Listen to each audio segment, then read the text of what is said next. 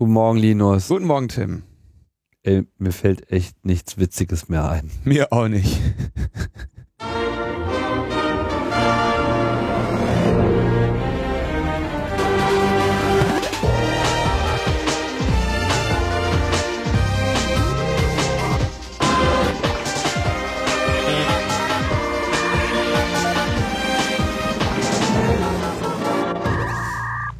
Logbuch Netzpolitik Nummer 222. Schnapszahl, was auch immer das bedeuten Ah, endlich mag. ist die 222, ja, stimmt. Ah, ist heute. Und ausgerechnet dann gibt's einfach nichts, wo man mal einen Witz drüber machen kann oder sonst wie. Wieder nur Terror und Wahnsinn und Überwachung und Pipapo und noch ein Gesetz und hier nochmal hinten eins rein und übrigens hey, wir haben mal alle eure Dystopien durchgeblättert fanden die echt geil. Stellt sich raus. haben wir die einfach mal alle umgesetzt. Oh, danke, schön, ja. Hätten wir nie drüber geredet. Manchmal Hm. habe ich auch das Gefühl, wir sind so ein bisschen auch so, so, mit, so mit unserer Paranoia, dann aber auch äh, so die astreinen äh, Ideendifferanten. Ja, ja, das, ich glaube, das, das meinen, das, wir, wir finden das ja immer, wir empfinden das ja immer als Lob, ähm, wenn wir irgendwie von, ähm, von, sag ich mal, Entscheidern oder Ministerialmitarbeitern oder Staatssekretären so, ja, wir hören eure Sendung, ne? Und dann irgendwie so, oh, wow, krass, ne? Und dann, ja, scheiße, Alter. Wir haben das jahrelang äh, gedacht, ah, cool, wir haben Einfluss und können die vielleicht vor, vor Schlimmer- Schlimmerem bewahren. Dabei hören die das und denken so, da bin ich auch noch nicht drauf gekommen. Das ist echt, hui. Echt pfiffige Jungs, die beiden. Da haben wir ja noch eine Schutzlücke.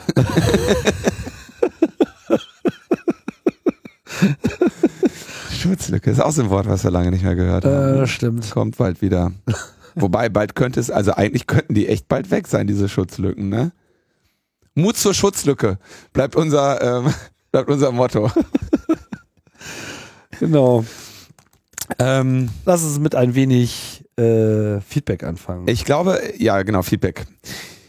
In der letzten Sendung hatte ich mich ja noch ein bisschen gewundert, warum es denn diese hardcodierte Domain in dieser ersten WannaCry-Variante gab und was das denn wohl sollte und warum, äh, wir erinnern uns, äh, das Ding fragte nach einer nicht existierenden Domain. also, wir reden jetzt von dem WannaCry, hör mal. WannaCry. Na WannaCry ja, Leute, ist bekannter als die weißt, Beatles in unserer Zielgruppe. Podcasts äh, werden auch in 500 Jahren noch gehört und äh, Aber dann doch wohl bitte in der richtigen Reihenfolge. äh, ja, pff, das kann, also wer weiß, ne? Vielleicht ist das ja die erste Sendung, die in den Archiven nach dem großen Krieg noch äh, ausgebuddelt Vielleicht werden ist das konnte. die letzte Folge, die WannaCry überlässt. also das ist der, der äh, Ransomware-Trojaner, der in der letzten Woche Angst und Schrecken verbreitet hat. Ähm, und der sich aber ausschalten ließ, indem man eine bestimmte Domain in Existenz brachte, was dann auch jemand tat. Genau. Man und jetzt war die. sich, warum eigentlich. Ich wunderte mich, warum das Ding nach dieser Domain fragt und dann aufhört. Und ähm, die beste Theorie dazu ist, dass es sich dabei um eine missglückte Sandbox-Erkennung handelt. Also ähm, eine der ähm, klugen oder vielleicht auch nicht ganz so klugen, aber eine der Ideen, äh, die die äh, Antivirenindustrie vor vielen Jahren hatte, war, hey, wir machen auf unseren E-Mail-Servern quasi so ein Gateway, was einfach jede ausführbare Datei öffnet oder jede Datei öffnet und ausführt und schaut, ob sich irgendetwas in dieser virtuellen Maschine, auf der wir sie ausführen, verändert. Und wenn das Ding irgendwie dieses Betriebssystem dort verändert, dann sagen wir, das ist ein Virus. Ja? Also eine von der Idee her sehr schöne äh, sehr schöner Gedanke, aber wie das so ist mit den von der Idee her sehr schönen Gedanken, ähm, das verlagert den Druck de, auf den Angreifer nur dahin zu erkennen, ob er in einer virtualisierten Umgebung ist. Ja, also man braucht quasi einen, So wie bei Ein- Dieselgate. genau, man muss, genau, man, man will den Prüfstand erkennen, genau, Dieselgate, ja, also und ähm, eine diese, eine der Sachen, die solche Analyse-Sandboxes und so machen, ist äh, äh, ähm, alle Domains beantworten in einem contained Environment. Ja, also du sagst quasi, du, du führst irgendwie, diese Datei wird ausgeführt, ja. Und dann machst du einen, zum Beispiel einen Domain-Request nach einer Domain, die es nicht gibt. Und wenn der beantwortet wird, dann sagst du, okay, ich mache lieber nichts, weil ich werde gerade analysiert. Ja, sei das in, ein, in einem in einer forensischen Umgebung, die jemand bereithält, oder sei es eben auf so einem auf so einem äh, E-Mail Gateway Scanner, Pipapo. Also all das. Man möchte ähm, erkennen, ob man in einem in einer kontrollierten Umgebung ist. Und eine der Maßnahmen, die man dafür äh, anwendet, ist einfach nach einem zufälligen Domainnamen fragen und gucken, ob man eine Antwort bekommt.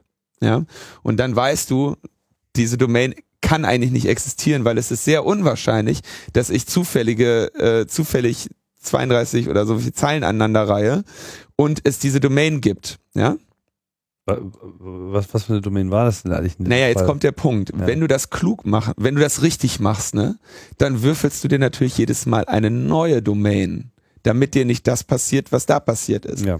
Die haben aber offenbar, ne, also XKCD äh, 221. Tim muss googeln, weil XKCD 222 ist ein äh, Codefragment, äh, wo eine Zufallszahl so.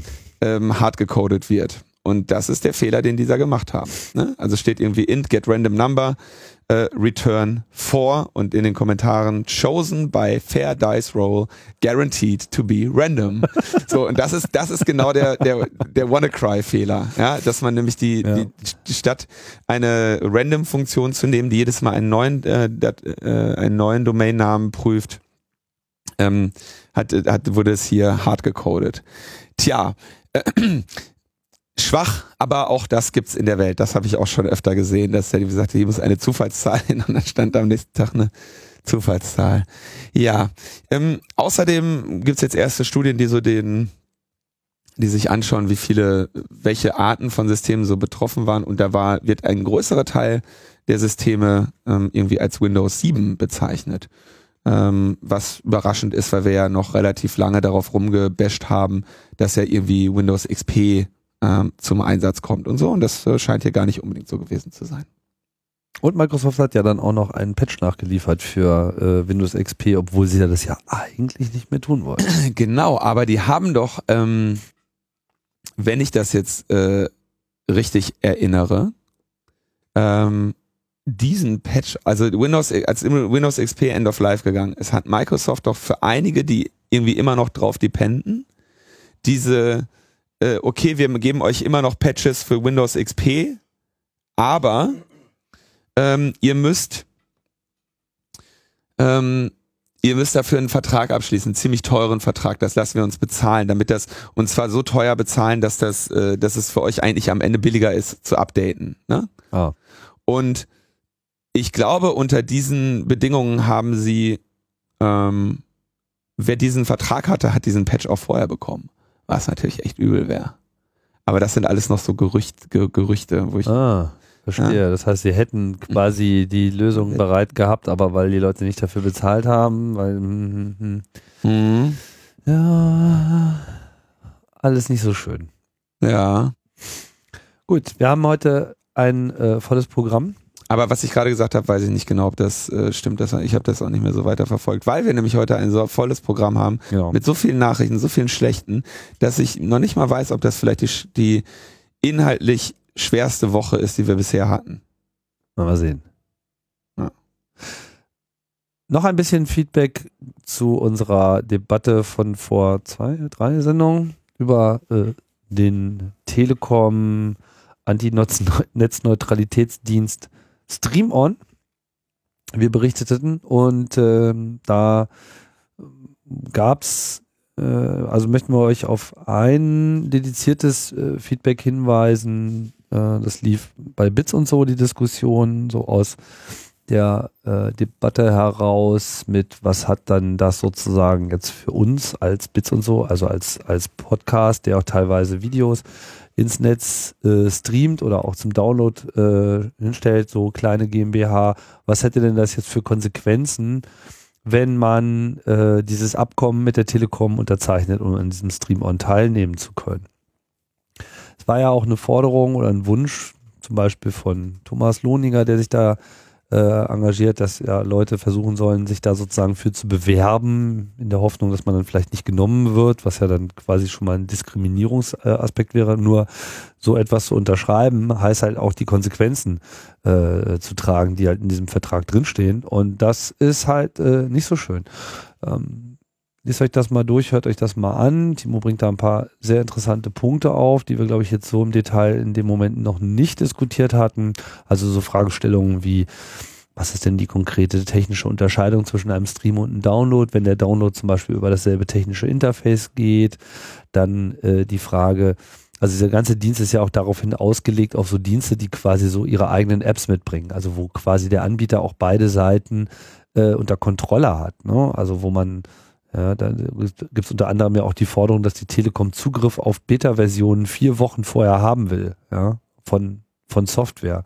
Was ist, wenn es äh, die sozusagen nicht gibt, beziehungsweise wie das bei Podcasts ist, dass ja die Third-Party-Infrastruktur überhaupt gar nicht in meiner Kontrolle liegt, so, ja. Also ich kann ja als, als Podcast nicht, habe ja keinen Einfluss darauf, wie die Podcast-Clients gemacht werden und was die sozusagen an Qualitäten anfordern oder welches Downloadverhalten die an den Tag legen ganz davon abgesehen, dass selbst wenn man äh, selber so eine kleine Infrastruktur bereitstellt, warum sollte man der Telekom irgendwie Zugriff auf, auf, auf Beta-Versionen geben, die man irgendwie äh, aus gutem Grund halt auch äh, privat äh, entwickelt und später eben erst veröffentlichen will. Ne? Also im Zweifelsfall hat man ja da ja auch äh, einfach ein konkretes, einen konkreten Business-Konflikt. Was ist, wenn ich einen, einen, Mediendienst mache, der auch mit irgendwelchen anderen Medienangeboten der Telekom konkurriert? Ja, soll ich dann der Telekom nur, um an diesem Tarif teilnehmen zu können, Einblicke in mein internes Geschäftsgebaren äh, ermöglichen? Das äh, geht nun äh, gar nicht. Ne? Das aber doch sowieso. dass sie, dass sie Einblick in dein Geschäftsgebaren haben wollen.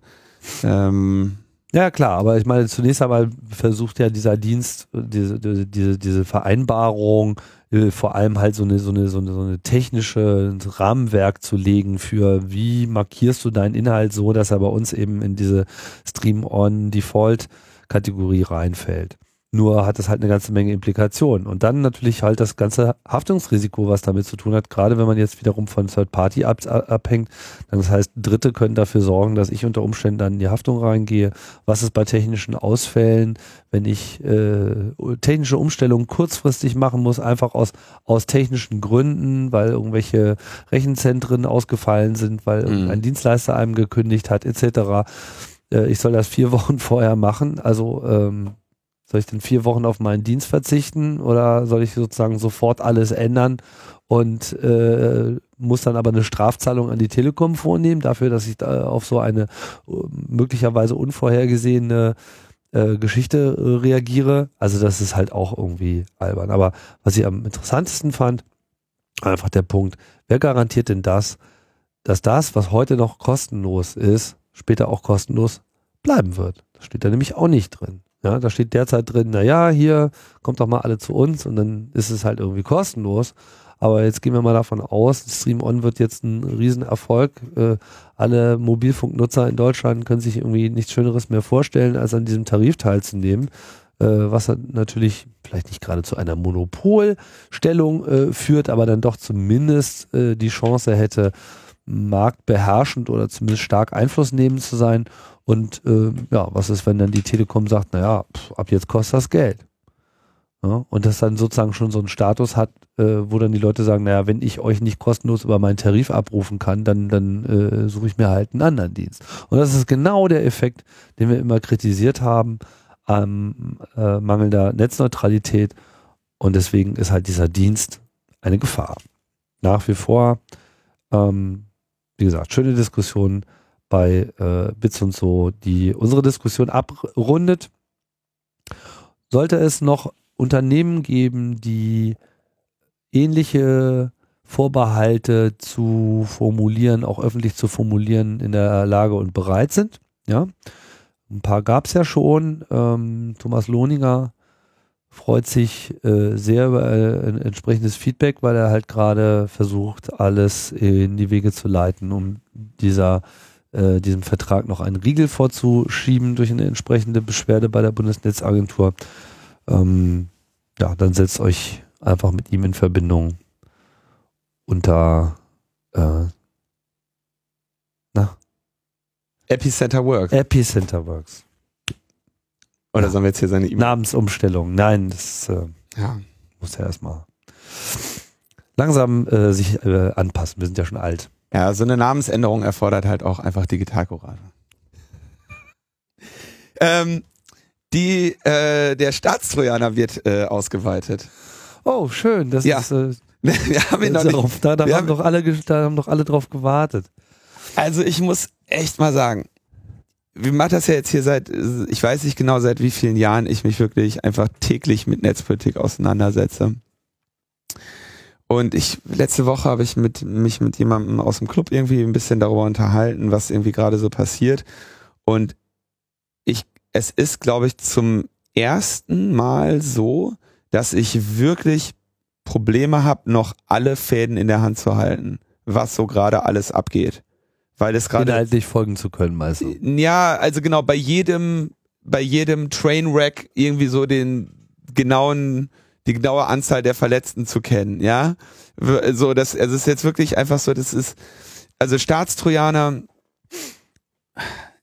die, die Zeiten haben wir ja jetzt gerade, Master sind. wir haben den ja, ja, wir haben, also der, es sind einfach so viele Baustellen gerade, ne? Also wir haben den, den Staatstrojaner ja gerade erst wiederbekommen nach der äh, BKA-Gesetzgeschichte. So.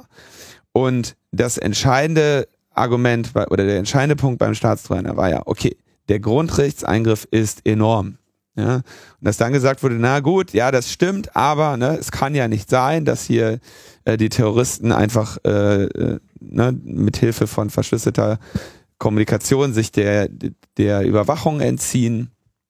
Und deswegen machen, erlauben wir für die schwere, für schwere Straftaten und äh, so dann diese, diese Ermittlungsmethode der Online-Durchsuchung und der Quellen-TKÜ. Online-Durchsuchung, dein Computer wird vollständig durchsucht.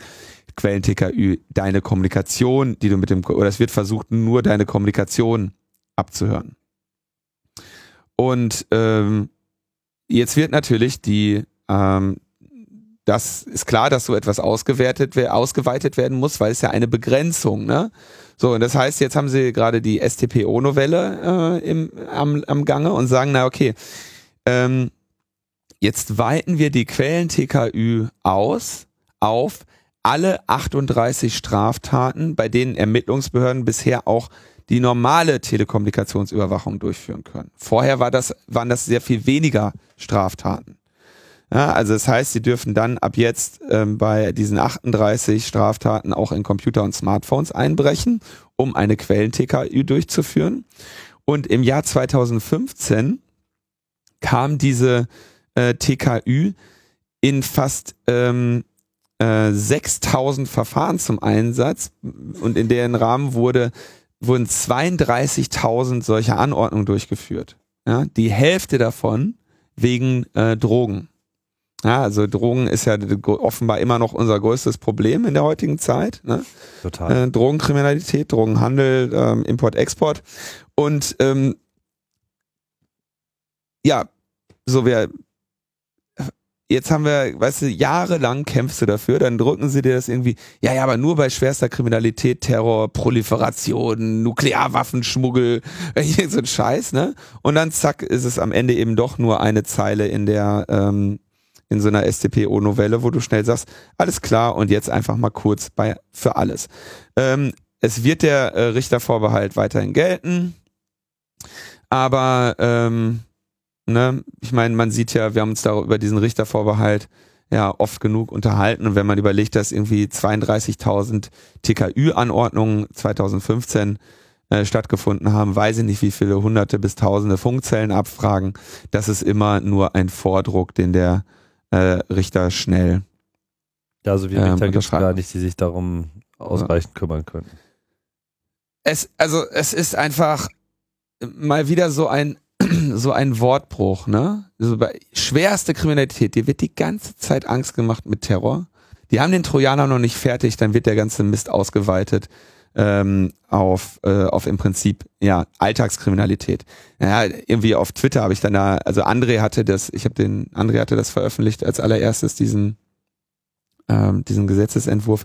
Wir hatten vorher schon die, den Änderungsantrag von CDU und SPD da gesehen.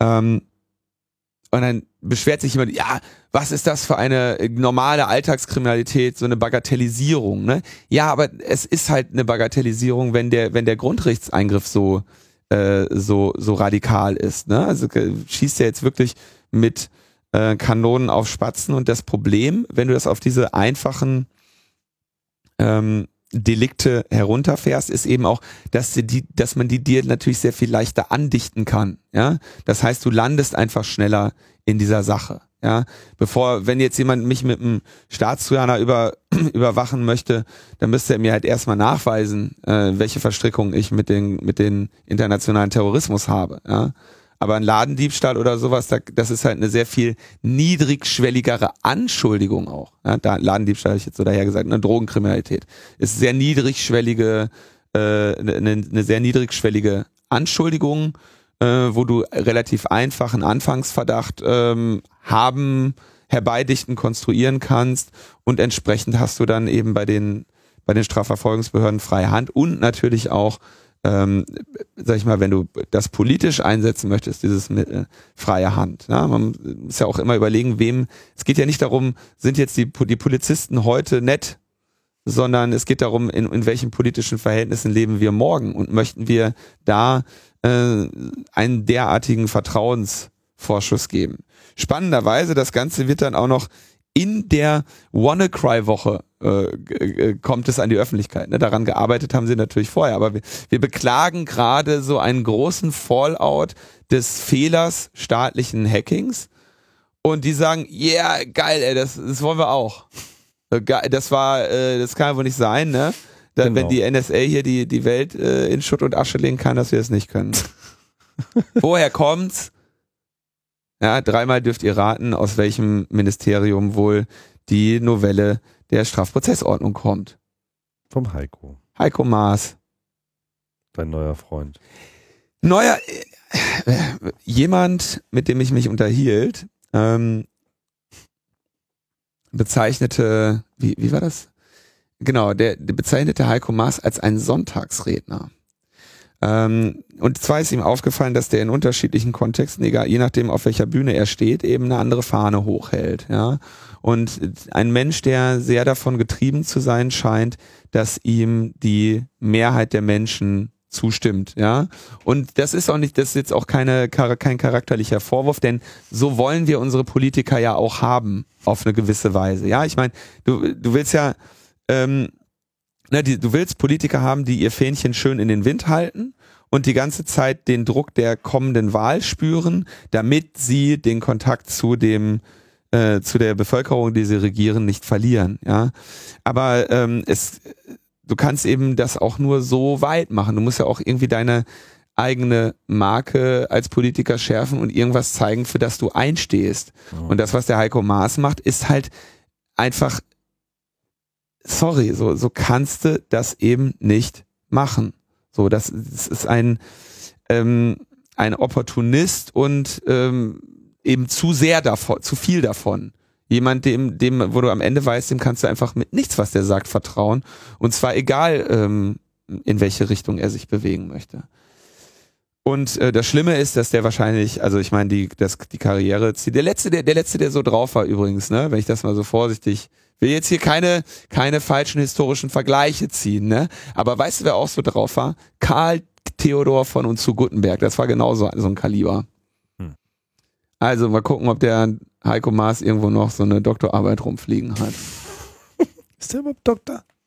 Weiß ich nicht, aber Sänger war der. Hast du gesehen? Echt? Der hat irgend so ein FC Köln-Lied gesungen, oder? Ernsthaft? Ja, ja. Wow. Gestern auf Twitter haben wir vorbeigekommen. Aber okay, kommen wir, als wir jung waren, haben wir alle mal an der falschen Stelle gesungen. Ah. Ja, aber wir haben ja noch sehr, noch sehr viel, wir haben ja noch sehr viel mehr äh, Mist. Also wir müssen heute ja den, heute ist ja wirklich eine der dichtesten Mistwochen. Ich glaube, das ist kein Doktor. Ja, siehst du noch nicht mal. Ja, SPD, Malocha. Ja, ne? genau. ja, ja, ja, genau. ja, ja. Von der, Kumpel von und der Mal- Kohle noch Kumpel das und Malocha, Gesicht. ja, ja, der sieht schon aus wie so ein Malocha. Da sieht man auch immer, wie viel Mühe der sich gibt bei seiner Arbeit. Echt solide. Dem fällt doch äh, in seinem Ministerium um, um vier der Bleistift aus der Hand. Okay, weiter geht's hier. Ähm, denn wir haben noch eine ganze Menge, äh, eine ganze Menge lustige, schlechte Neuigkeiten für euch. Genau, unter anderem wurde nämlich das EID-Gesetz beschlossen. Das hatten wir hier, glaube ich, auch schon angekündigt. Ähm, gegen die Stimmen von Grünen und Linken hat die Große Koalition das mal durchgesetzt. Äh, was bedeutet das? Das bedeutet, dass der Personalausweis, der ja bisher schon die Möglichkeit gehabt hat, eine sogenannte Online-Funktion aufzuweisen, diese künftig bei Default auch aktiviert bekommt. Das bedeutet, dass man den Personalausweis benutzen kann, um sich mit äh, in Kombination mit einem entsprechenden Lesegerät und Software gegenüber Behörden und einzelnen anderen äh, Entitäten theoretisch online als man selbst ausweisen kann oder zumindest aus, ausweisen kann, dass man dass man diesen Perso in der Hand hält. Ne? Und ähm, ja, das ist aber nur das eine. Das andere ist, dass die darin enthaltenen Informationen äh, auch äh, einer größeren Zahl von Sicherheitsbehörden in den Zugriff äh, gerückt werden sollen, nämlich Geheimdienste, Steuer- und Zollfahndung sind hier mit im Boot. Sieht so aus, als ob zumindest ein wenig äh, die Empfehlung der Datenschützer hier noch mit aufgegriffen wurden, bevor das Gesetz äh, verabschiedet wurde. Ähm, vorher war es ja so gedacht, dass die dass dieser Zugriff einfach so erfolgen kann, ohne dass es da irgendeine Meldepflicht äh, gibt, so dass man so, ja, nach dem Motto, Daten, da haben wir ja, greifen wir einfach mal drauf zu, weil dafür sind die Daten ja da. Jetzt ist es so, dass die Meldeämter äh, verpflichtet werden, die äh, Nutzer oder Eigentümer, oder der Eigentümer ist man ja nicht, ne? Wenn man einen Personalausweis hat, gehört ja dem Staat, ne? Also Du musst den bezahlen. was ist man zu, man darf bezahlen, aber man man man ownt ihn noch nicht mal. Also man, man erhält die, den zugeteilt und äh, wenn diese aktive EID-Funktion aktiviert ist, dann soll man darauf zumindest hingewiesen werden, dass dem so sei und äh, man wird noch darauf hingewiesen, dass man äh, ja man sollte sozusagen noch unterrichtet werden darüber, dass man eben bestimmte Sicherheitsvorkehrungen auch ähm, berücksichtigen sollte. Und man wird auch noch auf die Möglichkeit der Sperrung dieser Funktion hingewiesen. Ähm, ja, außerdem muss, äh, wie ist das, bei der Vergabe der Berechtigungszertifikate, das verstehe ich jetzt ehrlich gesagt nicht hier diesen Punkt. Die, ja, die Berechtigungszertifikate sind äh, nicht für die Personen, sondern für die Leute, die Leser betreiben. Also wenn du Ach so, äh, okay, alles klar, darum geht's. ja, Genau. ähm, Also wenn so ein, so ein Lesegerät ähm, einen Personalausweis auslesen will, muss es natürlich auch entsprechend sich ähm, du, genau, also dass das mit dem mit diesem Zertifikat weist das Lesegerät seine Berechtigung gegenüber dem dem der EID aus, dass es sie auslesen darf. Hm. Ja, und das ist also einfach ein, also ein klassisches Zertifikat. Und wenn du so eins haben möchtest, damit du Personalausweise auslesen kannst, ja, dann Dann musst du versprechen. dann musst du versichern. Ja, mit mittels Unterschrift auf einem Formular, ja, dass du den betrieblichen Datenschutz einhältst und weiterhin musst du den Zweck für die Nutzung der EID angeben auf diesem Formular, ja? Also ganz das, hart. das sind also da hart. werden die ganz harten Daumenschrauben angezogen. Ich werde das mal machen. Hammer. ne? Muss man auch nachweisen, Ich dass halte man den- irgendwie seinen Zertifikatsschlüssel äh, auch in einem ordentlichen Tresor verwahrt und da eine Zugriffsmethode hat und äh, wie man Nee, vorgeht, der ist, das, wenn wird, der das, das verloren Zert geht. wird ja einmal so. provisioniert auf das Gerät.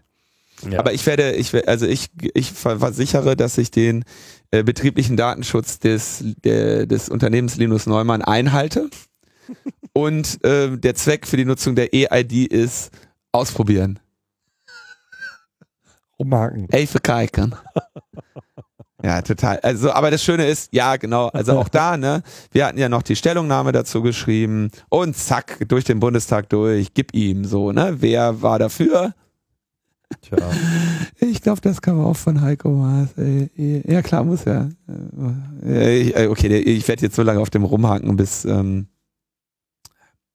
Immerhin haben wir noch nicht, wer hat uns verraten gesungen. So, aber was war das, was war das Hauptproblem? Ne? Nebenbei ja noch diese riesige äh, Biometriedatenbank. Hm?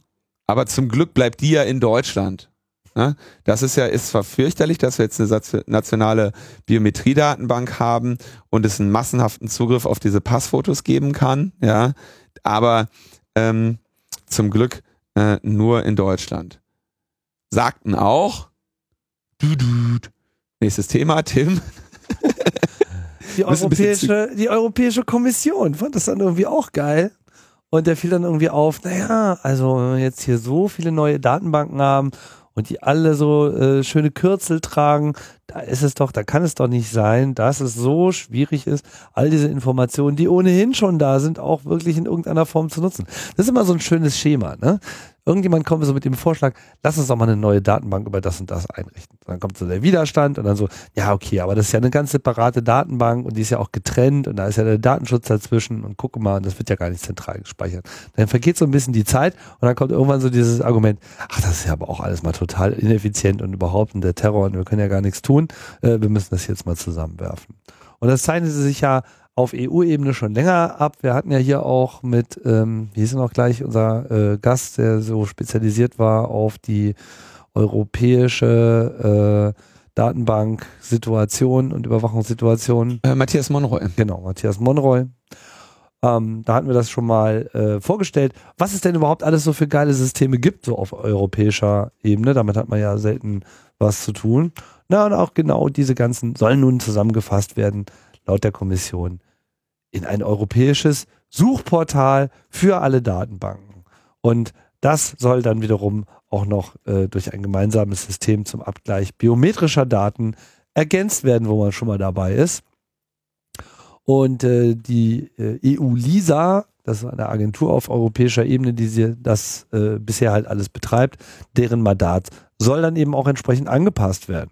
Der Gesetzvorschlag der Kommission wird noch im Juni erwartet. Und was wird da jetzt alles drin kombiniert? Da kommt dann rein das Schengener Informationssystem, SIS, das Visa-Informationssystem, VIS, die Fingerabdruckdatenbank Eurodac, das Europol-Informationssystem, also der Polizeiverbund in Europa.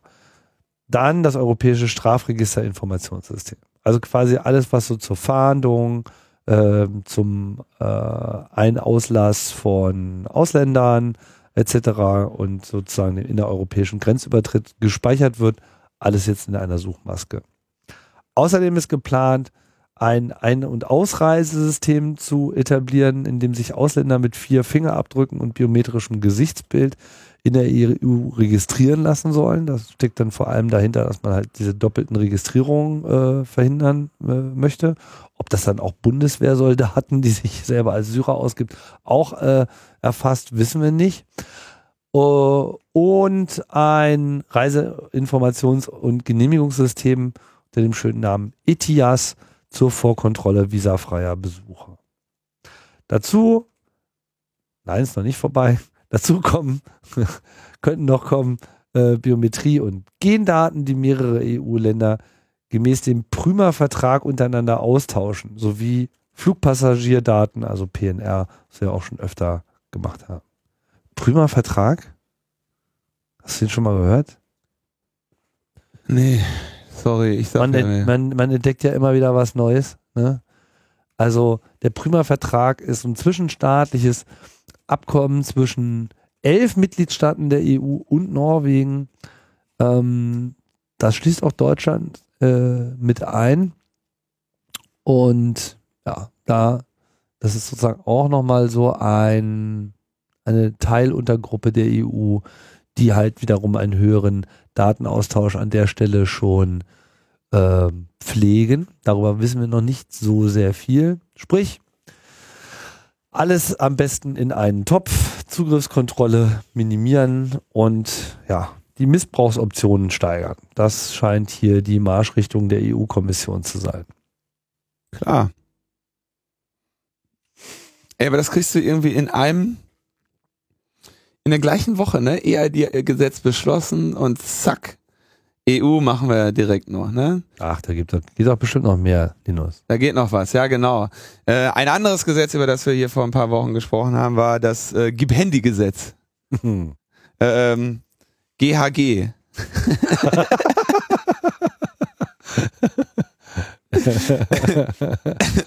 ja. Äh, ne, wir, äh, wir erinnern uns dunkel, dass man sich überlegt hat, hey, wenn hier so jemand kommt und Asyl haben will, dann könnten wir dem doch einfach mal das, das Handy und alle Datenträger wegnehmen und auslesen, um darin äh, nach ähm, Beweisen zu suchen, dass äh, die Person denn auch ähm, asylberechtigt ist in Deutschland. Ja, könnte ja, sonst könnte ja jeder kommen.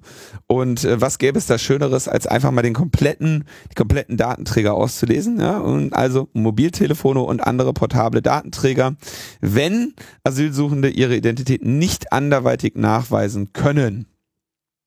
Äh, beschlossen wurde dass äh, dieses Gesetz dann auch vom Parlament ähm, und äh, Laptops, Tablets, USB-Sticks und so weiter gehört alles dazu. Ähm, um eben Identität und Staatsangehörigkeit feststellen zu können. Die Voraussetzung dafür ist, dass die, die asylbewerbende Person keine äh, Ausweispapiere vorlegt oder Name und Herkunft nicht anderweitig ausweisen kann.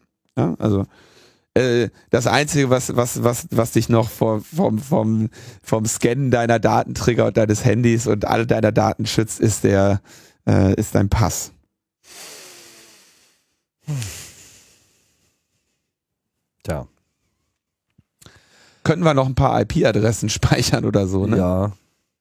Da gab es äh, auch Neuigkeiten und zwar, ich glaube, das hatten wir auch schon ein, zwei Mal darauf hingewiesen. Äh, Aktivist und auch Mitglied der Piraten, Patrick Breyer, hatte so eine Klage angestrebt in Berlin dagegen, dass Webseiten der Behörden auch dynamische IP-Adressen in ihren Logfiles speichern, mit ja. dem Hinweis, dass es sich hierbei um personenbezogene Daten handelt, die geschützt werden sollen? Du sagst, hatte so eine Klage angeschrieben, wenn ich das richtig sehe, kämpft er seit zehn Jahren an diesem Thema. Also der. So lange läuft es. Ja, schon. ja, der, also ähm, Patrick Breyer, wenn ich das richtig sehe, ist der jetzt gerade nicht mehr in dem. Nee, der ist jetzt rausgewählt worden mit dem äh, leider. Piraten. Der war ähm, ist seit Ewigkeiten aktiv im AK Vorrat und dieses Thema IP-Adressenspeicherung verfolgt er seit, also gefühlt zehn Jahren. Genau, da geht's äh, weiter und die derzeit anhängige äh, Klage wurde halt vom Landgericht Berlin an den BGH äh, weitergereicht. Und der BGH hat jetzt entschieden, dass dynamische IP-Adressen sehr wohl äh, als ein personenbezogenes Datum gewertet werden können. Und äh, hat sozusagen äh, Patrick Breyer hier, wie es scheint, zumindest als Zwischenetappe, erstmal recht gegeben. Eine Speicherung über den Nutzungsvorgang sei nur erlaubt, um die generelle Funktionsfähigkeit der Dienste zu gewährleisten.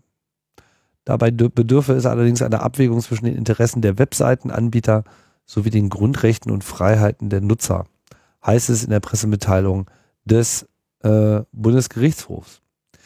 Das Interessante ist, dass es ähm, vorher ja schon eine Entscheidung gab auf EU-Ebene vom Europäischen Gerichtshof, der im Prinzip ähm, das ähnlich dargestellt hat, nur dass eben die Einschränkung so war, dass diese Personenbezogenheit eigentlich nur dann vorliegt, wenn der Anbieter auch rechtliche Mittel hat, Zugriff auf diese Zuordnung zu erhalten. Und das sieht ja schon mal ganz anders aus, weil so ein normaler Webseitenbetreiber hat ja keinen unmittelbaren rechtlichen Zugriff darauf, sondern das ist sozusagen etwas, was ja erst äh, beantragt werden muss im Straffalle etc. Also selbst wenn ich jetzt eine dynamische IP-Adresse einsammle, habe ich ja nicht automatisch eine, eine rechtliche Möglichkeit, mir diese Zuordnung mhm. äh, zu holen und dementsprechend ähm, überrascht dieses Urteil ein wenig, mich zumindest.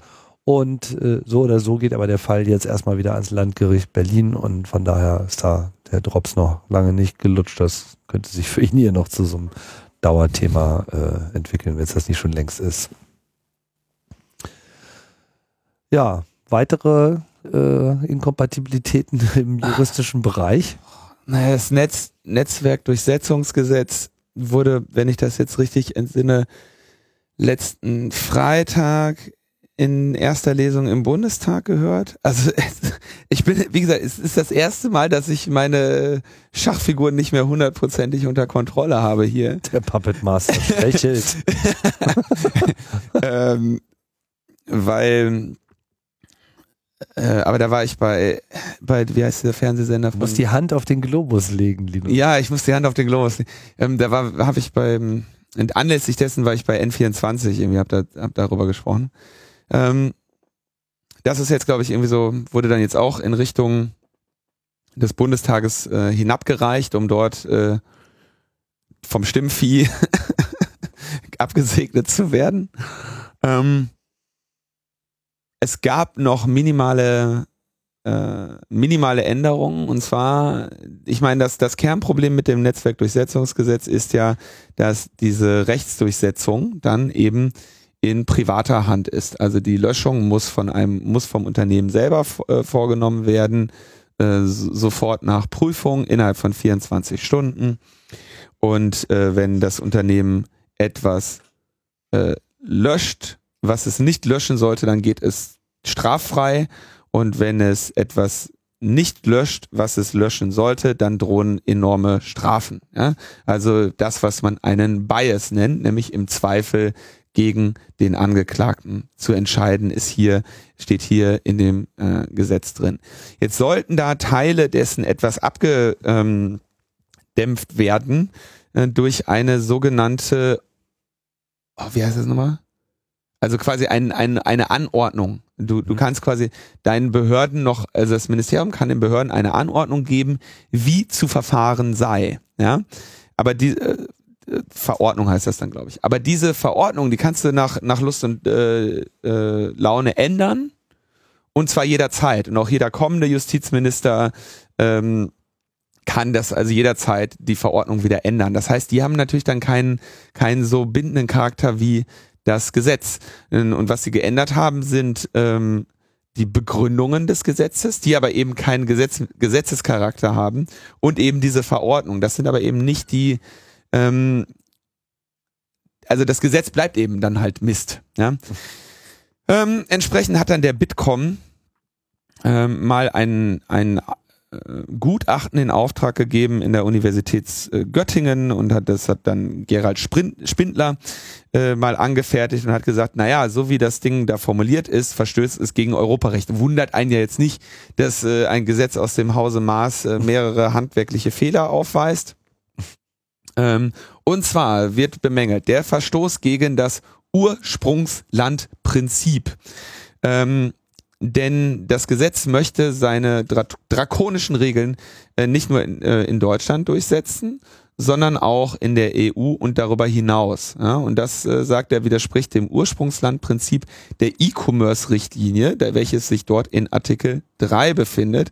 Ähm, und zwar erlaubt die E-Commerce-Richtlinie Mitgliedsländern zwar einzelne Dienstleister, gegen einzelne Dienstleister in der Gemeinschaft vorzugehen, aber nicht gegen ganze Dienstleisterklassen.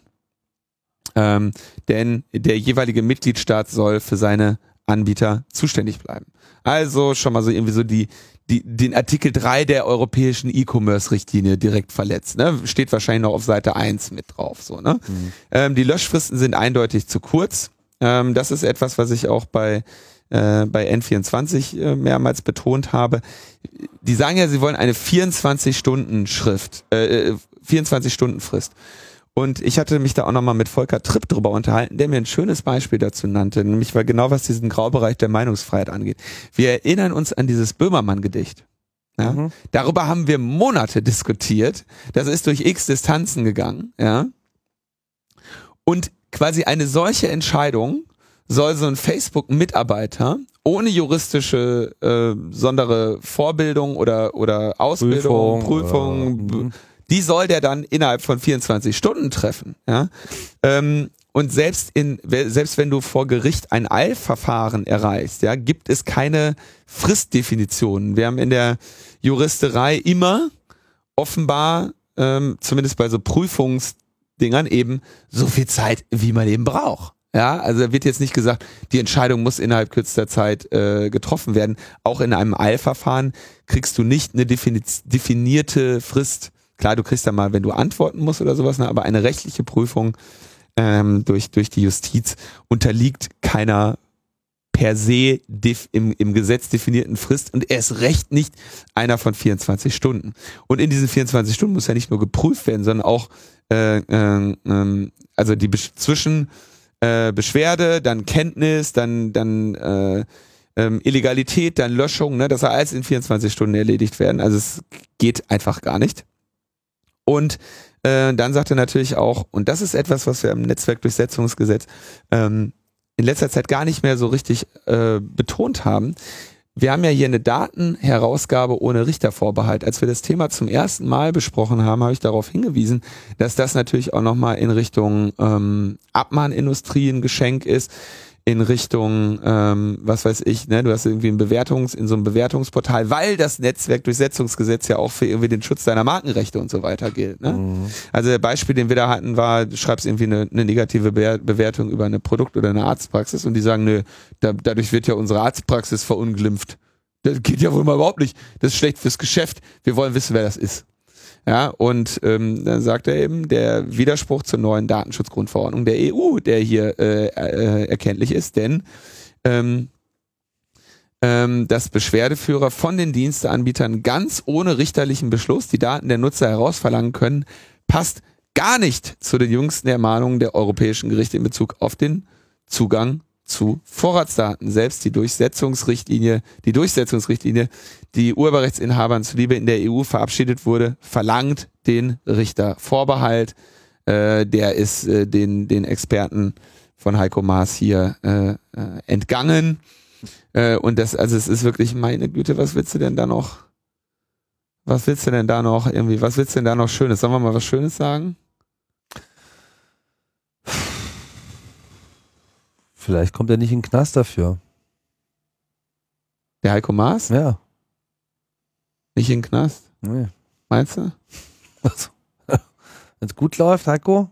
Wenn es gut läuft, kriegst wirst du, kriegst du, wirst du nicht impeached. Wenn es gut läuft, kriegst du die, Jurist, die Justiz in Deutschland noch schnell genug ruiniert, als dass sie dir noch irgendwann mal was anhaben könnte. Nein, blöder Witz. Ähm, Aber ich glaube, selbst wenn es bei der Bundestagswahl gut läuft, ich weiß nicht, ob da wirklich so die der die Karriere im Justizministerium äh, fortgesetzt werden sollte. Wie, wie nennt man das? Äh, he's in it for the long game oder sowas? Mhm. Der ist doch also, ein Karrierist, der wird doch nicht, der will doch nicht etwa das Justizministerium. Bundeskanzler werden?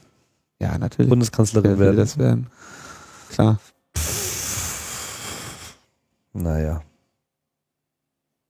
Alle, alle kleine Emmanuel Macrons jetzt. Chelsea Manning ist frei. Gute Nachrichten. Yay. Ja. Sehr viel mehr weiß man aber auch nicht, ne? Doch. Was? Gibt's schon? Na, sie hat ein Selfie gepostet und ein, äh, und ein Foto, ähm, wie sie am Wochenende irgendwie mit, mit der Spielkonsole zockt mit ihren Kumpels oder mit ihren Freunden. Also ne? hat irgendwie äh, Rogue Racer oder sowas gespielt, weiß ich nicht, Autorennen. Okay. Ja, ist doch super. habe ich nicht gesehen. Ja, muss mal gucken. Ähm, ja, ist 17. Mai war das, glaube ich, das, äh, das Datum der Freilassung, ne? wenn ich das richtig in Erinnerung habe. Ist, äh, sie läuft frei, hat irgendwie Fo ein Foto von ihren Füßen mit den ersten Schritten in Freiheit gemacht. Das habe ich gesehen. Äh, ja, dann irgendwie ein paar Tage, paar Stunden später ein Selfie und äh, dann nochmal irgendwie Nintendo gezockt. Super, alles Gute. Erhol dich äh, erhol dich von dem ganzen Scheiß und äh, starte in ein schönes neues Leben. Ich glaube, viel mehr braucht man da gar nicht zu, zu sagen. Nee. Ich glaube auch, äh, man sollte nicht unbedingt davon ausgehen, dass sie jetzt äh, sofort auf tausend Kongressen äh, etc. Ich auftreten mir, wird. Ne? würde es mir natürlich wünschen, dass wir sie im Dezember, dass wir unser Ehrenmitglied im Dezember äh, begrüßen können. Aber ich glaube, sie hat echt gerade noch mal einen ganz anderen äh, Hut von Dingen zu verarbeiten und äh, das muss sie selber wissen, was sie, wie sie das Leben jetzt gestaltet. Ja. Hoffentlich stehen ja ja genug Wege dafür offen. Thanks, Obama. Tja, auch ein bisschen frei ist äh, unser Freund Juri Asanchow. ähm, der ist ja nun seit Jahren, wie lange jetzt schon? Fünf? Vier? Fünf? Ewig. In der Botschaft, der ecuadorianischen Botschaft in London, ja, quasi im Fluchtzustand. Nachdem er ja vorher auch schon Hausarrest hatte. Ich glaube, das ist auch etwas, ja.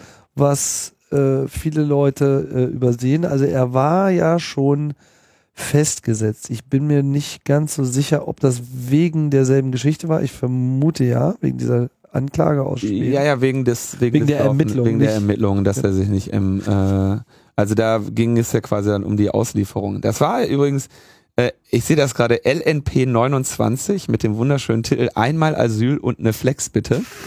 Äh, vom 22. Juni 2012. Also der ist jetzt ziemlich, der ist jetzt ziemlich, bald ist er dann ungefähr fünf Jahre, äh, sitzt er in dieser, und das sind glaube ich nur Zweiraumwohnungen da, ne? Äh, die das ist nicht groß. Ecuadorianische. Ich glaube, die sind auch ganz froh, wenn sie mal wieder äh, anders untervermieten können. Ähm, sicherlich keine Freude. Keine Ahnung, ob die sich noch zusätzlich andere äh, Räumlichkeiten gesucht haben und dieser Ort nur noch existiert, um ihn unterzubringen. das kann ja auch gut sein. Ähm, boah, 29, krass. Fast, ja, ja, fast, das ist fast, echt lange fast, her. Fast 200 Sendungen ist das her. Wahnsinn. Aber immerhin hat er schöne Sendungen hören können. Hat uns auf jeden Fall ordentliche Titel äh, gebracht. So oder so. Die Ermittlungen in Schweden wurden also nun eingestellt. Das ließ sich wohl auch nicht mehr länger halten. Dementsprechend ist auch der damit einhergehende europäische Haftbefehl aufgehoben worden, sodass man jetzt sagen könnte, naja, jetzt liegt ja eigentlich nichts mehr gegen ihn vor. Zumindest liegt nicht mehr das vor, was ihn ursprünglich in diesen Hausarrest gebracht hat und was ihn in diese Botschaft hineingetrieben hat. Man könnte jetzt denken, so, naja, warum geht er denn dann nicht raus aus seiner Botschaft? Naja, nun wissen wir ja, dass Großbritannien und die USA äh, es immer schon sehr geil fanden, auf ihrer Special Relationship äh, herumzuturnen. Nun wissen wir auch, dass äh, UK in der Zwischenzeit halt äh, ganz andere Pfade eingeritten hat und UK im Wesentlichen extrem auf Verbündete angewiesen ist. Insbesondere Verbündete, die so in den nächsten Jahren Handelsbeziehungen mit ihnen äh, eingehen sollen. So, und das ist natürlich gerade mit einem Trump, der irgendwie auch von so internationalen äh, Handelsverträgen ohnehin nicht viel hält, äh, gar nicht so einfach. Da läge es doch sehr nahe, wenn man seinem großen Bruder da mal ein Geschenk vor die äh, Haustür legt und da würde sich ja dann Herr Assanchow auch anbieten, auch wenn nicht so ganz klar ist, wer jetzt eigentlich irgendwie seine Aktivitäten der letzten Zeit so richtig geil findet oder nicht. Ne? Weil das er äh, zumindest eine Rolle gespielt hat in diesem ganzen, äh, in diesen ganzen äh, Datenattacken, die äh, auf die Demokratische Partei im Rahmen des Wahlkampfs gefahren wurde. Das steht sicherlich außer Zweifel, auch wenn ich weit davon entfernt bin, hier äh, Fingerpointing äh, zu äh, betreiben und zu sagen, die und die Person hat das und das gemacht, weil das. Du, redest, du nennst dir nur die ganze Zeit Juri Assanchow, aber sonst machen wir keine Spekulation. Ja, ich meine, er war ja bei RT im Fernsehen und so weiter, also es äh, ist ja jetzt nicht so, dass er sich diesen Namen nicht selber verdient hätte. War ich aber auch schon mal. Oder möchte ich lieber Julio nennen. ähm, Mal gucken, welchem Land er sich als nächstes äh, zu äh, wendet. Also Juri möchte jetzt auf jeden Fall zurückklagen, weil das ja alles nicht okay war. Wir werden sehen, wofür hier noch Geld rausgegeben wird. Äh, es bleibt spannend. Na, also die Frage ist ja, ähm, also erstens, die Anklägerin Marianne Nü sagte einfach so, wir sehen keine Möglichkeit, die Ermittlungen weiter voranzubringen. Äh, wir treffen keine Aussagen zur Schuld und stellen die jetzt eben ein. Ne? Ja. Ähm, mit anderen Worten, so eine ähm, Einstellung des Verfahrens aus Mangel an Beweisen äh, nennt man ja so ein bisschen so den Freispruch zweiter Zweit, Klasse. Freispruch, Freispruch zweiter Klasse. Ne? Gut. Ähm, Reicht ihm, glaube ich. Es stellt sich natürlich echt die Frage, warum, warum die fünf Jahre dafür gebraucht haben. Ja. ja. Ähm, es gab da ja irgendwie diesen Hickhack mit der Befragung und wer dann da ist und ob da ein Botschaftsmitglied und, und was da alles für ein Theater war. Ähm, aber das ist jetzt die Situation. Jetzt ist der, ähm, jetzt hing der Assange ja aber nur mal fünf Jahre in dieser Botschaft rum und da stand die fünf Jahre jeden Tag und jede Nacht und vollständig ein Polizist vor der Tür. Ja, um ihn äh, sollte er sich aus diesem Haus bewegen wollen, dort dann entsprechend direkt in Empfang zu nehmen.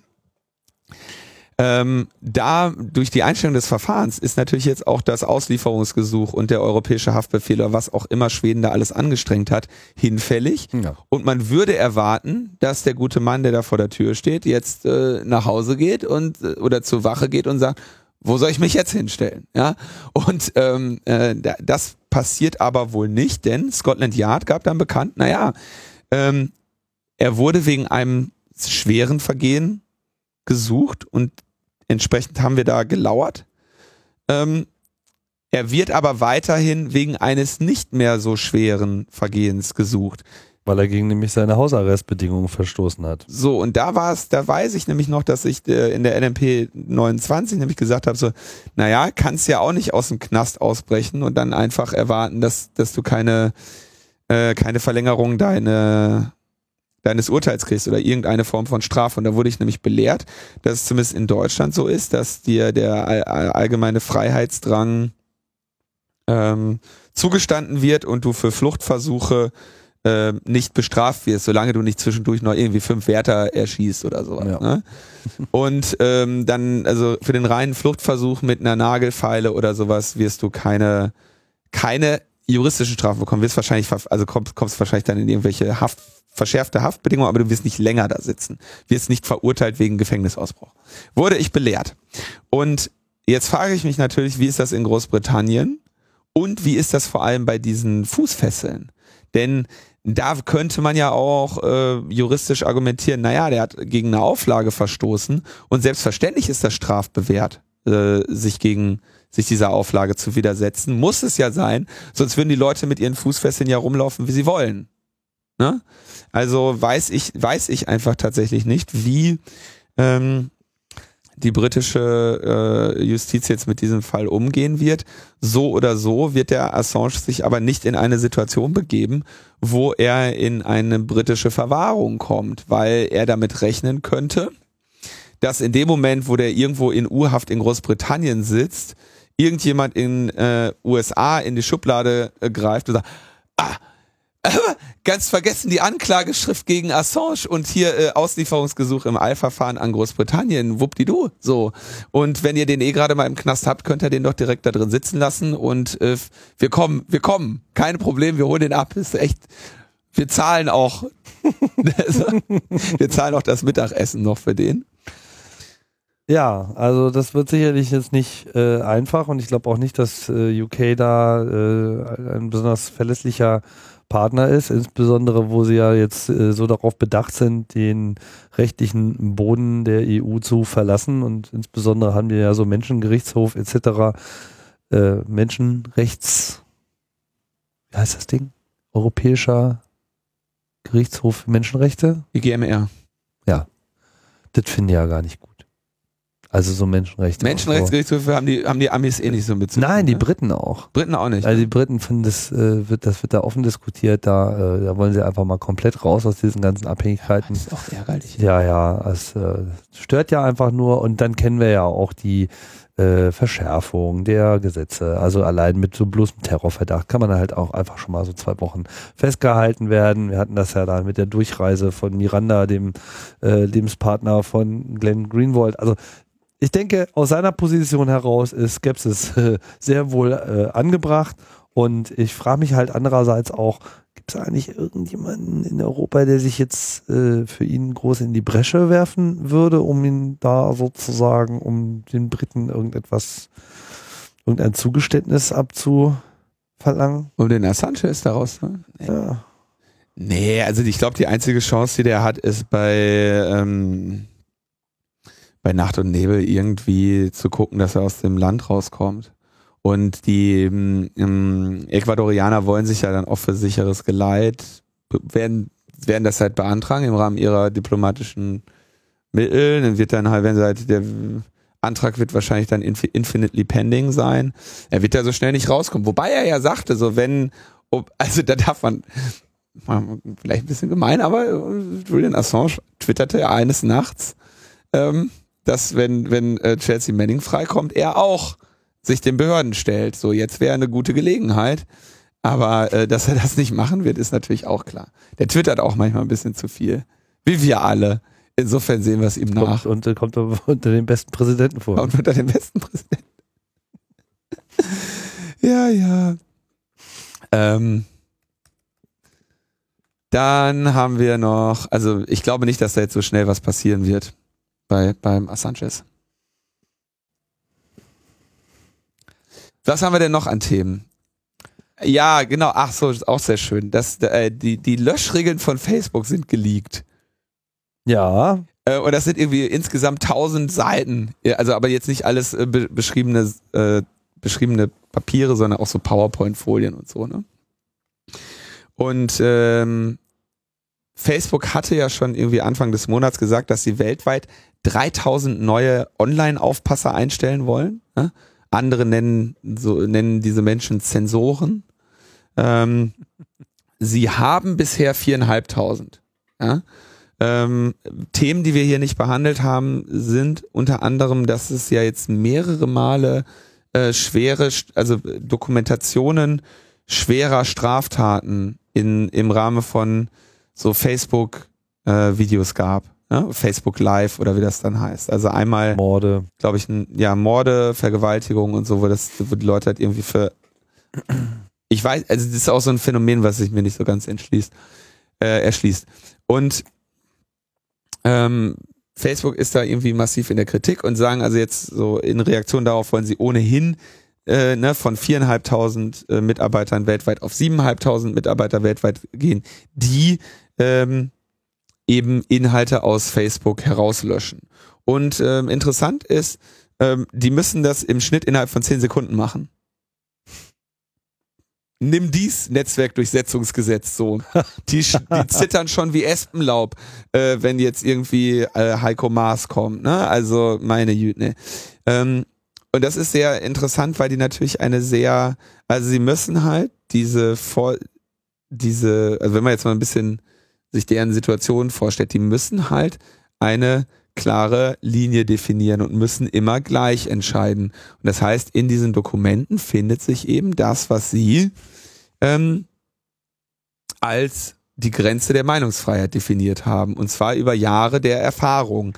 Das wird jetzt irgendwie, wurde vom, wurde über den Guardian geleakt und irgendwie sehr weit ausgebreitet. Und dann wird jetzt auch irgendwie natürlich viel drüber gelacht, weil es da irgendwelche Widersprüche drin gibt. Zum Beispiel, lasst uns dicke Kinder schlagen, ist okay. Äh, jemand sollte Trump erschießen, aber nicht. Weil, ähm, weil ähm, Personen des besonderen öffentlichen Interesses und Politiker da einen besonderen Schutz haben. Ja? Bilder von Tieren, die gequält werden, sind erlaubt, kommt aber ein Satz hinzu wie, ich liebe es zu sehen, wie Tiere leiden, dann wird das gelöscht. Ähm, Nacktfotos sind generell verboten, außer Nacktfotos von Holocaust-Opfern. Denn dafür gibt es die Kategorie Holocaust Nudity. Was? Und ja, und die sind aber, äh, ja, das, du, du erinnerst dich an diesen Skandal. Ja, das klingt jetzt irgendwie, das ist makaber. Ja. Das ist doch makaber. Aber sie wollen die Auseinandersetzung mit wichtigen Bildern der Geschichte möglich machen. Wir erinnern uns ja an das, äh, an dieses nackte Kind, äh, was da bei einem Napalm-Angriff, äh, vor allem Napalm-Angriff flüchtet. Mhm. Und äh, das ähm, äh, als eines der wichtigsten Pressefotos des Vietnamkriegs gilt weil es eben zeigte, was die, was die USA da mit ihren Napalm-Angriffen anrichteten. Und ähm, das wurde ja mal gelöscht, weil Nudity. Und dann wurde es ja auch irgendwann wieder entlöscht, ja, weil äh, politischer po politische Relevanz und äh, unter der gleichen Maßgabe sagen sie eben auch so, ja, Holocaust Nudity ist okay, normale Nudity nicht. Hm. Ja, also genau, Staatsoberhäupter haben einen besonderen Schutz äh, mit diesem, äh, jemand sollte Trump erschießen, geht halt. Ansonsten, wenn du sagst, wenn ich jetzt zu dir sagen würde, ich hoffe, dass dich jemand umbringt, das ist legitim, weil das, also hoffen darf ich. Ja?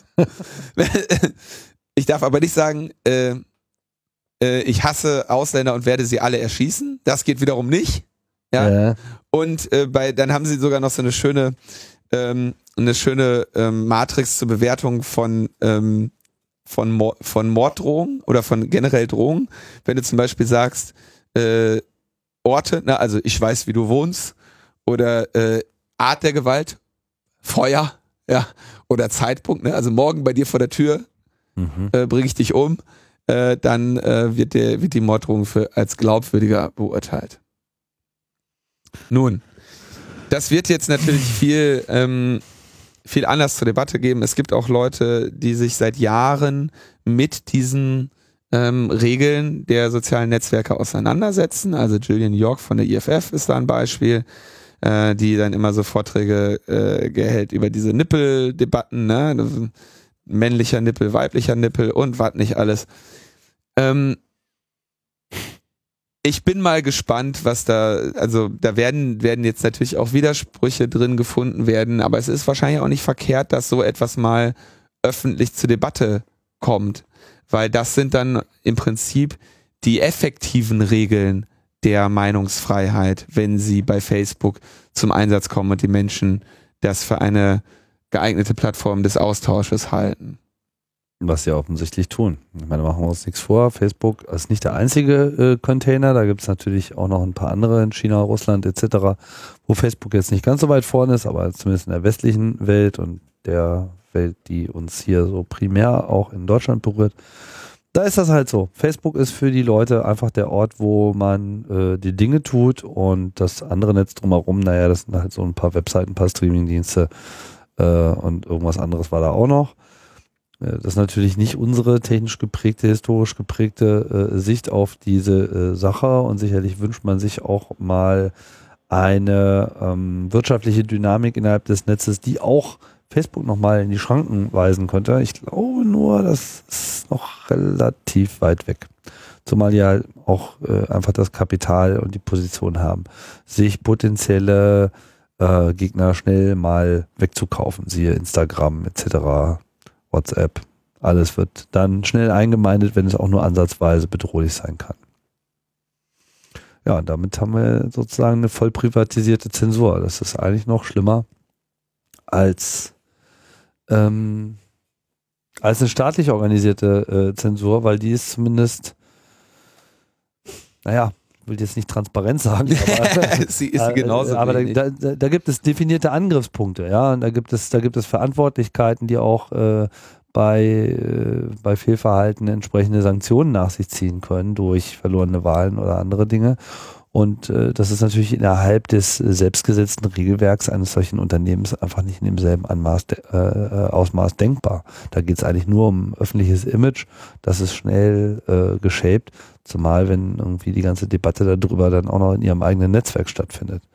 Also viel Spaß. Das wird noch äh, lustig. Falls ihr euch schon immer mal gefragt habt, warum ich mich auf Facebook nicht groß rumtreibe, unter anderem deshalb. Ich habe gerade was auf unserer äh, Logbuch Netzpolitik Facebook-Seite veröffentlicht, Oh, Verräter. ähm, weil wir unbedingt unser Video in dieses Facebook reinbringen wollten und nicht den guten Namen des CCC in den Schmutz ziehen äh, musste, habe ich das gemacht über Logbuch Netzpolitik. Wir haben nämlich ein Video gemacht. Ich bin jetzt Videomacher. Ah ja, Ich habe ähm, Also- mit Starbuck habe ich ein Video gemacht. guck an. Mhm.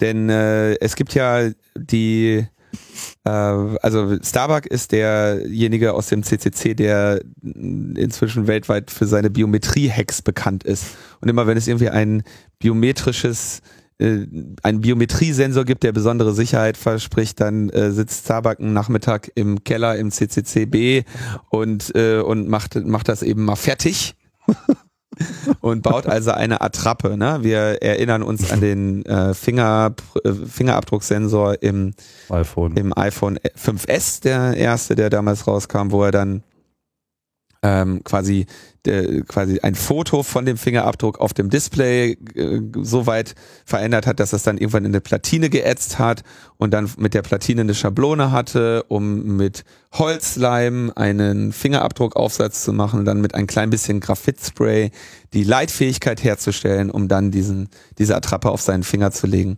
und das Telefon zu entsperren. Ähm, diesmal äh, wurde das Samsung Galaxy S8 musste dran glauben, denn die haben gesagt, ist doch voll die geile Idee, wenn wir einen Iris-Scanner in dieses Telefon einbauen. Ähm, also das, äh, das Telefon schießt mit so einem kleinen Infrarotlicht dann in deine Augen und ähm, guckt sich dann an, wie deine Iriden aussehen. Das ist nämlich die Mehrzahl von Iris, das haben wir alle, mussten wir alle im Duden nachschlagen. Mhm. Und dein individuelles Iris-Muster ähm, soll dann eben dabei helfen, dieses Telefon äh, oder dich gegenüber dem Telefon als du auszuweisen und entsperrt dann das Gerät. Und du kannst es auch nutzen für Samsung Pay und solche Scherze. Ja? Jetzt wird den einen oder anderen aufgefallen sein, ähm, dass man ja diese Iriden die ganze Zeit in, an seinem Kopf hat. Und äh, ne, also ich meine, diese Zeige, diese, diese äh, Fingerabdrücke, ne, dann, dann kannst du wenigstens, hast du wenigstens zehn von, ne? Und der Sensor, der iPhone-Sensor sagt ja nach dem so und so vierten Versuch, nein, machen wir nicht mehr. Von diesen Iriden hast du nur zwei. Und ähm, insofern war dann das Angriffsszenario, was am Ende zum Erfolg geführt hat, mit einer Kamera, die eine Nachtbildfunktion hat. Nachtbildfunktion heißt, man deaktiviert den Infrarotfilter der Kamera. Also diese äh, Kamerasensoren sind eigentlich per Default Infrarot empfindlich und dann liegt da halt ein kleiner Filter vor, der das Infrarotlicht herausfiltert. Und ähm, bei dieser Kamera, die wir da benutzt haben, irgendwie so eine alte Sony, kannst du die in den Nightshot-Modus machen und dann ist die, dann empfängt die eben auch Infrarot. Entsprechend kannst du dann ein ganz gutes Bild von Iriden machen. Besser noch wird das, wenn du dann so einen Infrarot ähm, Scheinwerfer hast, ne, die, ähm, die man eigentlich hat für für so über für Nachtsichtkameras, ne, dass du dann irgendwie der der der Raum soll dunkel bleiben, du willst aber trotzdem was sehen, dann hast halt diese hast du einfach ein Array aus Infrarot-LEDs und äh, ballerst halt damit, dann hast du halt so einen Nachtsichtscheinwerfer. Mit so einem kannst du natürlich noch besser machen, weil anders arbeitet das Telefon auch nicht. Ne? Mhm. Also brauchst ein brauchst ein halbwegs vernünftiges Infrarotbild der der Iris des äh, der Zielperson und dann druckst du das aus und wenn du das dann dagegen hältst, dann passiert erstmal nichts ähm, denn diese Biometriesensoren müssen, müssen ja immer noch etwas machen, was sich Lebenderkennung heißt. Also sie, das, du machst den Biometriesensor ja im Prinzip dadurch sicher, dass er die Attrappe erkennt. Hm? Aus diesem Grunde auch war es notwendig, bei dem Fingerprint-Sensor das Graphitspray drüber zu machen, weil die Lebenderkennung über die Hautleitfähigkeit geht. Ne? Das sagt also, ich will eine bestimmte Leitfähigkeit in dieser Oberfläche haben weil das zeigt mir, dass ich es mit, mit Haut und nicht mit Wachs zu tun mhm. habe. Also musst du auch die Leitfähigkeit mhm. ähm, nachmachen. Und in diesem Falle ähm, ging die Lebenderkennung offenbar über die, ähm, die Pupillenreflexion. Ähm, häufig äh, bei schlechteren Iris-Scannern geht das darüber, dass sie halt gucken, da muss irgendwo noch ein weißer Punkt sein. Den hast du natürlich äh, schnell nachgemacht. Ähm, aber weil das Ding hier mit einer Kamera ist, wird er quasi auch sehen, wie sie sich bewegen. Letztendlich umgehen lässt sich das ganze Ding mit einer Kontaktlinse. Du druckst also dieses Auge in, in Originalgröße aus, ja?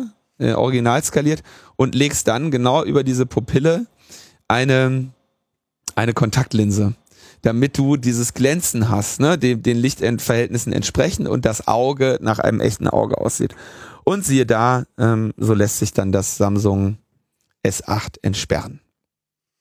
Surprise, surprise. Ja, und wir werden, wir werden ja nie müde zu betonen, deswegen macht, also Biometrie ist grundsätzlich dumm. Ja, also grundsätzlich, also als einziger, als einziges Authentifizierungsmerkmal. Ja, das als Nutzername zu nehmen, in Kombination mit einem Passwort, wäre übrigens was, was ich mir total wünschen würde bei diesem verfluchten iPhone, dass du den Fingerabdruck draufhältst und es sagt, alles klar, das war jetzt die erste Hälfte deines Pins. Jetzt musst du nur noch vier Zeichen eingeben statt acht.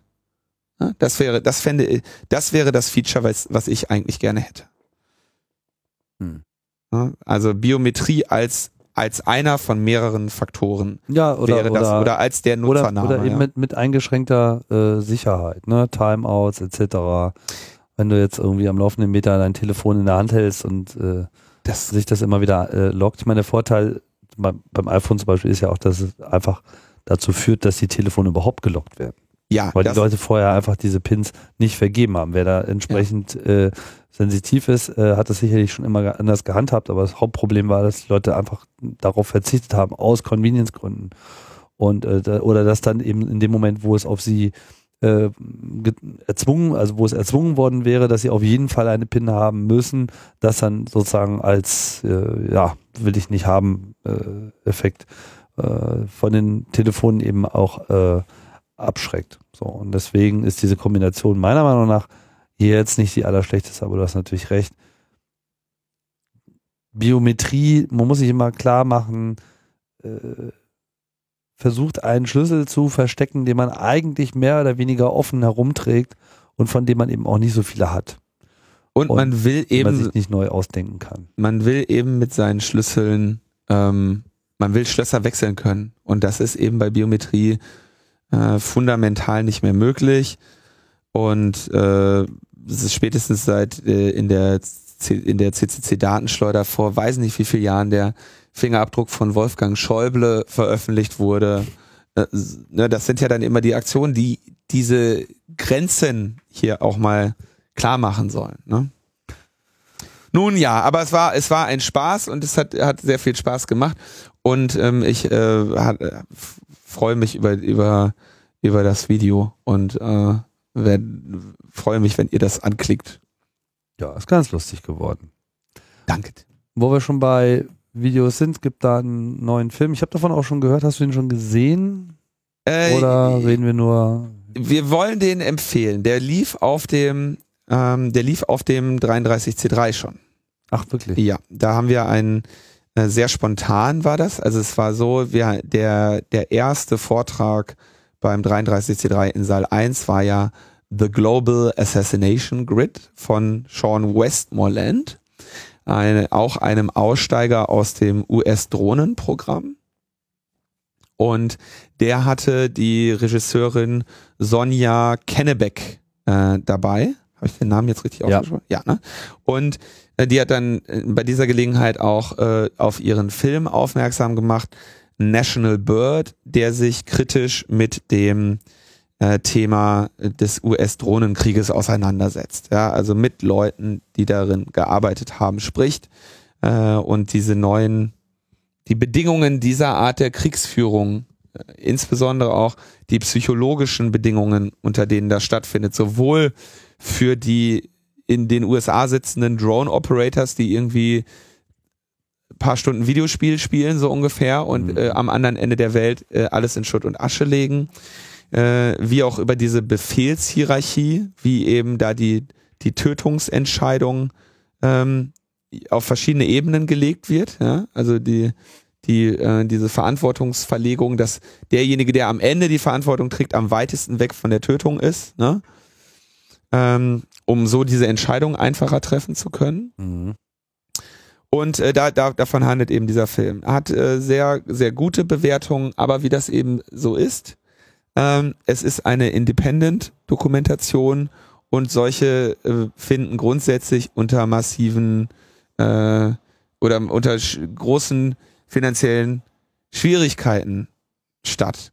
So, und jetzt hatte dieser äh, Film, und das ge- kündigen wir jetzt auch ein bisschen spät Spät, leider an, ähm, in diesen, in den letzten Tagen eine Kinotour. Ja, ähm, und die, die begann irgendwie am 13.05. und geht jetzt noch bis zum 25.05. Und die waren in, in Berlin, Kaiserslautern, Stuttgart, Freiburg, München, Seefeld, Heidelberg und jetzt sind sie am 25.05. nochmal in Lich im Traumstern. Und ähm, die sind dann eben in, also in Anwesenheit der Regisseurin. Das ist auch wirklich eine sehr ähm, fitte, ähm, patente äh, Frau, die ähm, auskunftsfähig ist und ähm, der man auch gerne zuhört. Und also Lich, Lich ist bei Frankfurt. Lich ist bei Frankfurt, so bietet sich doch mal an, ähm, das da vielleicht noch äh, mit dem GPN-Besuch in Karlsruhe zu verbinden. Oder Also noch näher bei Gießen, um genau Ach zu so, sein. mm, Also mm. Gießen, Wetzlar, die Ecke ist das. So oder so brauchen wir äh, solche, solche Filme und sollten das unterstützen, um ähm, auch in Zukunft zu zeigen, dass es für solche Filme eben ähm, auch einen Markt gibt, damit eben solche Filme auch in Zukunft noch von irgendjemandem finanziert werden können. Ähm, und deswegen sei hier nochmal dafür geworben, äh, diesen Film irgendwie kommerziell zu sich zu nehmen und zu gucken, in welchen Kinos der noch läuft. Ich würde davon ausgehen, dass der in allen diesen Kinos wahrscheinlich mindestens noch eine Woche läuft. Du machst ja nicht eine Einmalaufführung. Ähm, das weiß ich aber leider nicht so genau. Wichtig ist, dass es dann, dass ihr den auch dann eben bald schaut, weil ähm, ne, für, für die Entscheidung, ob der Film nochmal eine Woche länger läuft, äh, ist, sind entscheidend die Anspielzahlen in der ersten Woche. Also guckt, wo bei euch irgendwie National Bird läuft, schaut euch den an. Wenn man allein schon den Trailer schaut, sieht man, dass das ein Film ist, der echt unter die Haut geht, mit krassen Bildern arbeitet, mit krassen Aussagen. Kann man nur ähm, empfehlen. Ja, und dann ähm, gibt es ja auch noch Linus im Fernsehen immer wieder anzukündigen, äh, anzugucken. Jetzt bist du mir so mit Whitney Houston auf einem. Hast du nicht den, hast du nicht diesen Tweet von Chaos Updates gesehen? Äh, nee. also wenn man, äh, wenn man auf Twitter einen Link twittert, ja, äh, dann wird er bei bestimmten Seiten, die das mit einem kleinen HTML-Snippet äh, Twitter erlauben, Preview. Preview gemacht, ja. Und das Sendungsbild ähm, zu dieser Sendung, bei der ich zu Gast war, war eben eins von Whitney Houston. So, und äh, der, der Twitter-Account Chaos Updates twitterte dann irgendwie heute Abend bei ZDF Aspekte Linus Neumann und darunter war dann eben ein großes Bild von Whitney Houston, was äh, ich sehr, was ich amüsant fand.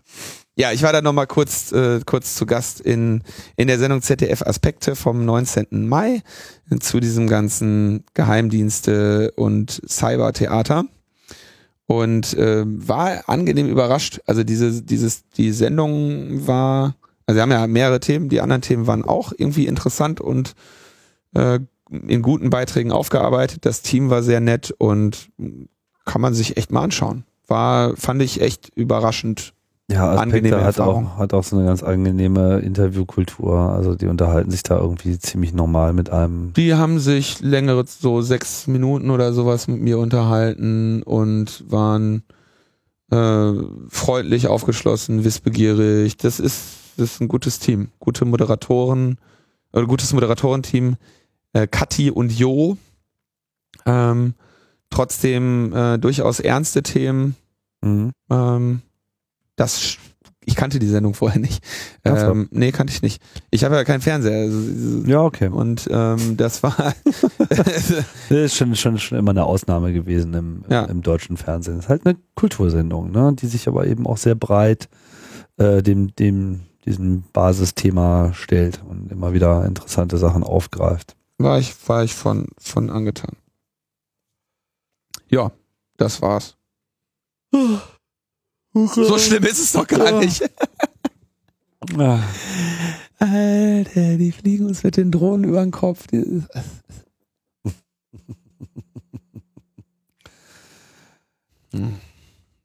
Wieder eine lange Sendung geworden. Naja, gut, Ist so oder? lang, geht gar nicht. Also für- anderthalb Stunden, wir haben uns Für das beeilt. Ausmaß des Desasters Ja, wir haben uns beeilt. ist noch nicht mal anderthalb Stunden. Wir haben da vorher irgendwie noch ein bisschen rumgekaspert. Stimmt. Ja, dann bleibt eigentlich nur noch äh, dem Benjamin und dem Alexander zu danken, auf die GPN am Wochenende hinzuweisen, wo man natürlich hingehen kann. In, in Karlsruhe, die Veranstaltung des Entropia. Haben wir ja schon gemacht. Haben wir schon gemacht. Machen wir jetzt nicht nochmal aus. Habe ich aber schon. Hast du aber schon Ja. gemacht. Ja. Und ähm, ist sonst noch irgendwas? Ja. Nö. Nächste Woche wieder. Habe ich schon gedankt? Nee, ne? Benjamin und Hast du Alexander. schon Vielen gedankt. herzlichen Dank. Habe ich gedankt? Ja, hast du schon Okay, getan. sieht man echt, dass ich jetzt durch bin, ne? Bist total durch. Was ist nochmal mit dem EID-Gesetz? Willst du nochmal Benjamin und Alexander danken? Habe ich noch nicht gemacht. Tschüss. Ciao, ciao. Das ist der Starbuck. Der Starbuck ist Biometrie-Hacker und der möchte gerne den Iris-Sensor vom neuen Samsung Galaxy S8 begehen. Hm, wie könnte er das nur machen? Naja, der Sensor funktioniert mit einer Kamera, also macht der Starbuck einfach mal ein Foto von seinem Auge. Dazu hat er sich zwei Freunde eingeladen und die machen jetzt ein Foto von seinem Auge. Und weil der Sensor mit Infrarot arbeitet, machen wir das Foto im Infrarotmodus, nämlich im Nachtmodus der Kamera. Da ist auch schon der Starbuck. Guck, guck. Da haben wir ein Foto von seinem Auge. So, und das druckt der Starbuck sich jetzt aus mit dem Drucker von Samsung. Ist auch schon der Ausdruck. Und jetzt geht der Starbuck damit ins Labor. Da ist der Starbuck auch schon in seinem Labor und der hat einen Samsung Galaxy S8. Jetzt muss er dem erstmal beibringen, seine eigene Iris zu erkennen. Und das tut er auch super. So, nochmal ausprobieren. Handy gelockt. Zack. Er kennt seine Augen. Alles gut. Jetzt nimmt der Starbuck sich eine Kontaktlinse. Und die Kontaktlinse legt er auf den Ausdruck von seinem Auge, damit das echter aussieht.